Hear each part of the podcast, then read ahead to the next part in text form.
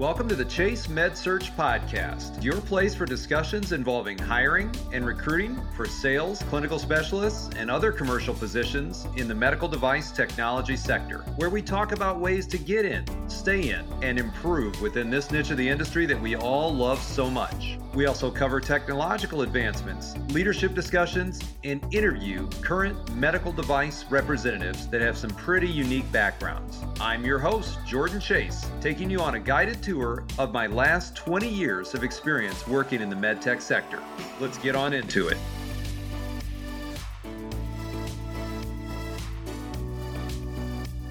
Welcome back to the Chase MedSearch podcast. My guest today is Jay Wagner, an old friend of mine. Jay is currently VP of Sales at Misonix, and he is a dynamic healthcare executive with a strong track record of success. Jay has been recognized as a strategist that produces strong growth results. He believes in a performance management culture and a culture of accountability. Jay's known for building strong, loyal teams that thrive in a culture of trust and transparency. And after a very successful tenure at Ethicon, J&J, he joined Solstice, a small startup medical device company, in 2015.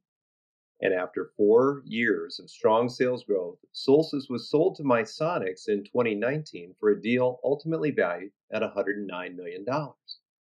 Welcome to the podcast, Jay. Hey, Jordan. Thanks. Uh, that was a, such a nice intro. I appreciate it. We've known each other, right? We were just talking, right? Since 2008, our, our time together at Medtronic. 2008 exactly uh, when you were at medtronic you were a shooting star you know you you joined you came in everybody loved you on your team and ethicon called you back home and uh, your sales team uh, they missed you I, I you were one of the managers at medtronic that had moved on that even years later people were still talking about you favorably and saying you know i really miss that guy you know, it was interesting at Medtronic. I, I learned so much in those two years, and and was my really my first exposure to patient interaction uh, and patient referral and physician referral, those pieces of the medical sales business. I never had that experience at Ethicon, and learned just like I said, learned a ton. It was a fun business to be a part of uh, in those days, and, and obviously still is for many many people. Jay, what's one fun fact about you that most people don't know? Well, people don't know me. Uh, I always do that. Uh, what's two two truths and a, and a, and a falsehood? I'm, I'm, a little bit uh, a little bit wild sometimes. I uh, got my Eagle Scout when I was 15, and actually the uh, funniest part of that is that helped me get my first job with Procter and Gamble. I, I was a senior at University of Colorado, and they called me up to interview me because I was the president of the fraternity. And on the bottom, you know, at that point in time, you don't have much on your resume because you're in college. And so the bottom of my resume said Eagle Scout and sure enough, the guy that interviewed me said, "What was your Eagle project?" And and I knew that he was an Eagle Scout at that point. and that's uh, you know, short. Long story short, I got, got the job. That's fantastic. And Eagle Scout. Now, I didn't even know that somehow. I knew you founded a fraternity. I've seen that before on, I think, on LinkedIn or something. Yeah, you know, interesting, Jordan, about the fraternity is we started a fraternity. Yeah. When you think about when you think about the fact that I came to Solstice and a little startup company uh, wasn't my first startup. My first startup was in college with a fraternity. We mm-hmm. we had uh, nine guys start a fraternity, and by the time I left, there were 84 guys in it, and we had a house, and so I felt like I built built something back then. Even that's fantastic. Yeah, great great experience just building something and building it very early on in your life. How'd you break into medical device sales? How'd you get in here? you know, I was selling for Procter and Gamble, but I was selling institutional products, and and to me, I, kept thinking about you know the thing you would do there is try to get promoted because the sales job wasn't that much fun. We were in the backs of kitchens and and we were in hotels selling little bar soap and, shampoos, um, and I kept thinking if I'm going to sell something and my career is going to be that pointed, I need to sell something that I that helps people. And uh, my dad had been in, in medical device manufacturing for his, his career, so I knew a little bit about the industry, and I, I was really fortunate to get in with Ethicon because, you know, part of getting in with the big companies, you get such great training. I could still half my brain is still geared toward Ethicon suture. I could probably sell suture today, and I haven't even thought about it in 20 years. Yeah, that's that's fantastic. You know, I got in about 20 years ago into medical devices, and the industry was you know booming, of course, but there weren't as many companies, and certainly I don't think the startup hub was hitting the strides that it is now. And I've tried to explain to people just how hard it was to get in to any type of medical device job back then, and it doesn't always compute for people because some people have had it very easy. How hard was it for you to get in? What what kind of pathway did that did that take? Yeah, you know, there are only you're, you're exactly right. There were only a couple companies back in the, and I joined Ethicon in '92. There were only a couple of companies that would even look at B2B uh, salespeople. And then uh, Ethicon was one. I remember Boston Scientific was one. But there were, you know, most of them said just, just like they do today, hey, uh, you got to have some medical device experience in order to get a job with us. And, then they say, all right, well, how do I get that experience? How do I get in? You had to find the right companies. It was tricky. Well, one of the things when we started working together again early on that I noticed was that you made sure that we looked hard for great business to business reps. If there are, or if there is a business to business rep out there listening to this podcast, how could they prepare themselves to be noticed and ultimately hired by someone like yourself? Jordan, I, I so we do look hard at B2B and you know what? I, I, we look more uh, for attributes in people. So, for instance, do they have a really strong work ethic? Are they are they strategic in how they sell? Are they a really good sales planner? Are they curious? You know, or, or do they always are they always trying to learn something new? Those are the types of things we look at. And to me, doesn't matter if you're in B2B or you're in device, especially in a small startup, you have to have that ability to create. You know, there's a lot of medical device that's now kind of case coverage and, and more service oriented. Uh, we're still in the segment that's growing. You know, we're, we're growing 20 to 30 percent a year, and so we need people that can create and hunt. So we look for those those types of attributes. Yeah, that's fantastic, and I think we've been able to do some great work together. Well, Jordan, it's good. You know, it's good to have a recruiter like yourself because you really have listened to us, and I feel like we're on the same wavelength now. It seems like when we get candidates from you, you kind of know what we're looking for. Yeah, I appreciate that. Yeah, it's it's a fun place to recruit for and, and place people at because we've had so many people have such uh, tremendous experiences. And one of those experiences is it's just a fun place to be. You've built a really fun and engaging sales culture over there that's delivered obviously some really great results in a short period of time. And, you know, I looked on LinkedIn last year and I think I saw at the national sales meeting, people are wearing crazy hats and they're just having a blast. And even for you know, a few weeks afterward, you know, the managers that I knew that worked there are still sort of, you know, laughing about things at the uh, sales meeting, and they just had a great time, and the reps did too. How do you foster that kind of culture where people work hard, but they're also having a great time doing it? How do you, as the leader, put into place elements that create that sort of environment? Yeah, can I answer that two ways, maybe? Yeah, sure. So I think the first, and, and maybe for any sales manager that might listen to this too, is, is that you got to have you got to build trust in your organization. People have to believe you, and and and if they trust you, they will work hard for you. When I got to Solstice, like a lot of companies, there was maybe a little lacking in trust from the field to management. And part of the ways you build trust is is, is a couple things, right? You're very transparent. Uh, we don't just tell people good or bad news; we tell them why so that they understand the context behind decisions that are made. And then, you know, we we're always honest, um, and we don't try to hide things. If something's not going right, uh, trust is not just about hey, if you know, if I give you good news, you know, you trust that I'm a good guy. Trust is about hey, just tell me the truth, tell me why we're doing this, and then I believe you. So I think that's the first part is you got to build trust in an organization. The second thing is, I don't know, about eight or nine years ago, I went to a, a, World Business Conference in New York City, kind of a weird, weird deal, but I got invited to go. And I saw Jack Welch from uh, GE, and I saw him present. And what he told me was exactly what I believe in. And it's how I run the business now, and it's how we really run the business in the last five years. We talk about two things attitude and performance. And to me, attitude, again, isn't just being being uh, happy and you know having a good time. It's it's about doing all the little things right and really showing that you care and you're engaged. We look for for full engagement from everybody, and I think that really uh, helps us and helps our culture. You know, when you you talked about we did we do a we do a little theme night for for national banquet. We had a hat theme, and I think every every single person showed up with a hat. To me, that's great attitude. You know, people didn't have to wear hats; they could have come without them, but they didn't. They chose to wear hats and have a good time. So we really talk a lot in our in our company about culture, and we really focus on attitude and performance. And attitude trumps and to me, attitude trumps in your whole life, not just in your work life. Yeah, absolutely. That, that's a that's a series of great points that you make there.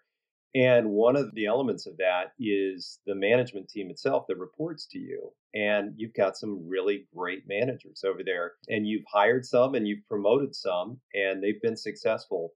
What do you look for when you're getting ready or thinking about promoting someone? How do they how do you know that they're ready to take this on?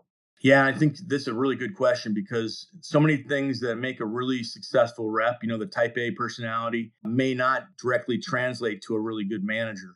We do a couple things, right? We have a good mix in our company. We've hired some people from the outside. I have a pretty pretty good network, um, but we have developed people inside our organization to move ahead, and I think that's a really important piece because to take a rep and immediately put them into a management role without any training, any coaching, any kind of development is I think asking for for trouble and asking for dis- disappointment. In our group, for instance, we moved reps from a rep to a field sales trainer, which is the first time they get a chance to help other people and mentor other people. Then we moved them to a divisional sales manager role, which is like a player coach. So they still run their territory and they they run you know three or four other territories.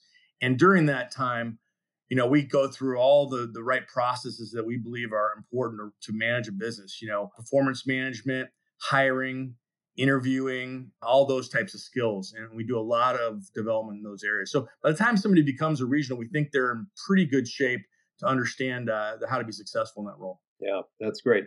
And what you outlined there is the process at Ethicon and now Misonix, or was that mainly the Ethicon process? Because I know at a startup, sometimes you don't have all the resources and the ability to provide some of those formative experiences for folks. Yeah, we've done. Uh, that's a great question, Jordan. You know, it, Ethicon is a big company, and J and J is a great company. But the, you know, big companies have a lot of bureaucracy. So really, uh, there's been a couple of us that have come from J and J, and what we've done, specifically, what I've done is is take some of the best parts of what I learned there, on uh, the best process parts, and then kind of left the other stuff behind. So we can still at at Misonix, we can still be nimble. We can turn quick. Um, yet we have robust uh, career development ladders and things like that that you wouldn't normally maybe see in a small company because we just we took that from from our experiences and left kind of the bureaucracy behind. Yeah, that's a great point. Kind of take what works and leave some of the stuff that isn't applicable in your in your new context. And that actually leads me to my next question, which is you went from Ethicon J and J, a massive you know pillar in the medical device industry, to a, a very small startup at the time and can you talk about that transition, Jay? What that was like for you? Because I, if I, unless I'm mistaken, I think that was your first startup experience, and you came in at the leadership level there.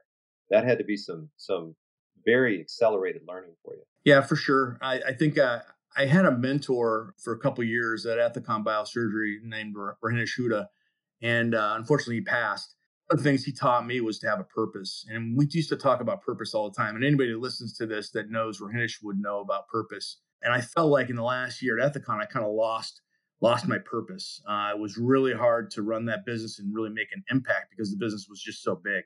Mm-hmm. Me going to a startup where I could be, uh, you know, every decision I made and every move I made and every activity I, I took on uh, made a difference to the organization's success was was really really invigorating to me and it really gave me a sense of purpose. You know, if people ask me now why I'm why I'm at Misonix, and in fact that just came up. We had a kind of a powwow last week with the senior leadership, and I said it's simple. I'm here to build a business. That's my purpose. And I think everybody should really step back and, and think about their purpose in, in their business career and maybe in their life too. Um, because I think that that helps you really focus on what you want to do and what you want to attain. When you went into Solstice, I think it had another name at the time when we first started working together. It wasn't Solstice. We, we were Soluble Systems. Yeah. Soluble Systems. Yeah. When you joined, how big was that organization? We had uh, 28 reps and we were doing about 11 million in sales. And, and when you, yeah, when we got left the business at Ethicon that you were running yourself, that was how large? Uh, it was 250 million. And you think about it, like I said, it, it's hard to turn a $250 million business around or, or move it in any direction very quickly, right? But you can move an $11 million business very, very fast capitalized on building trust. We put together some really good strategies. We had a we had just a really good team, and we started building that culture right away. That's fantastic. So you know, you were given, you know, the keys to the car, so to speak, stepping into that role. How did you go about analyzing and looking at and seeing what changes needed to be made at that point? What were some key metrics you were looking at? I think the first thing a, good leader has to do is listen and observe and assess. So right away, I actually came in the role as a regional, and I was also charged with creating our sales training program because I had run sales training in a couple organizations. So I, I spent a lot of time learning, uh, a lot of time listening, a lot of time assessing what we were doing. So I think I, I kind of rapidly, because it was my first foray into wound care, really. Uh, everything else had been in the OR for my whole career. So I think that's important for any leader. If you ever uh, get a chance to, or a great book is the uh, Five Dysfunctions of a Team. It's so important to think about where you are in that in that role and in your team development. I noticed, for instance, that there wasn't trust in the organization because people weren't vulnerable. We had didn't have really clear cut uh, focused strategies, and we fixed those pretty quick.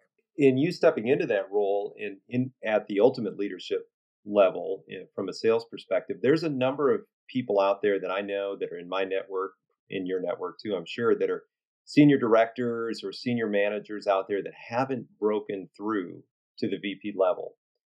How did that happen for you? And uh, any words of wisdom for, for that crowd?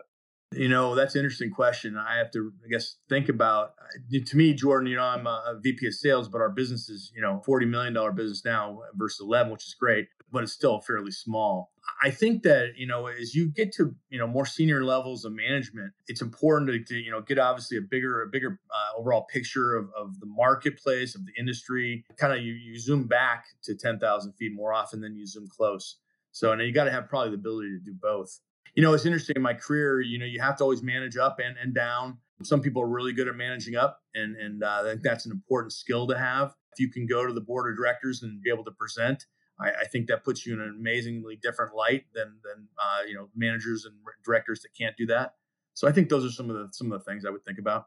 You know, that's uh, it's kind of a common conversation that I'm having with some of the folks in my network about that and how to break through that, that ceiling, so to speak, and, and get to that level because there's only so many jobs out there at that level at the VP of sales where you, you're running the organization. I think those are some good uh, good words of wisdom for them.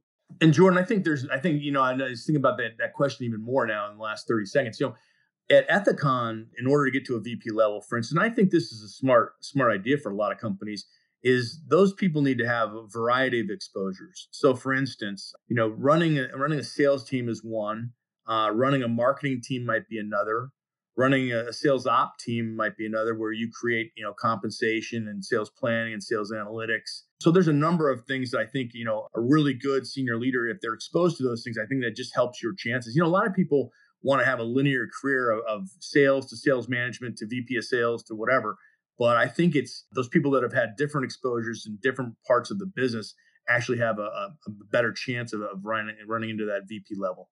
Was there one or two key experiences that you've had that you'd point to and say, this is where I, I really am glad that I had this experience because this helps me every single day in my role? Yeah, you know, I, I have. Uh, I'll give you a couple, and there's a couple pieces to it too, because this is good. I I hope people do listen to this because so many people now don't think this way.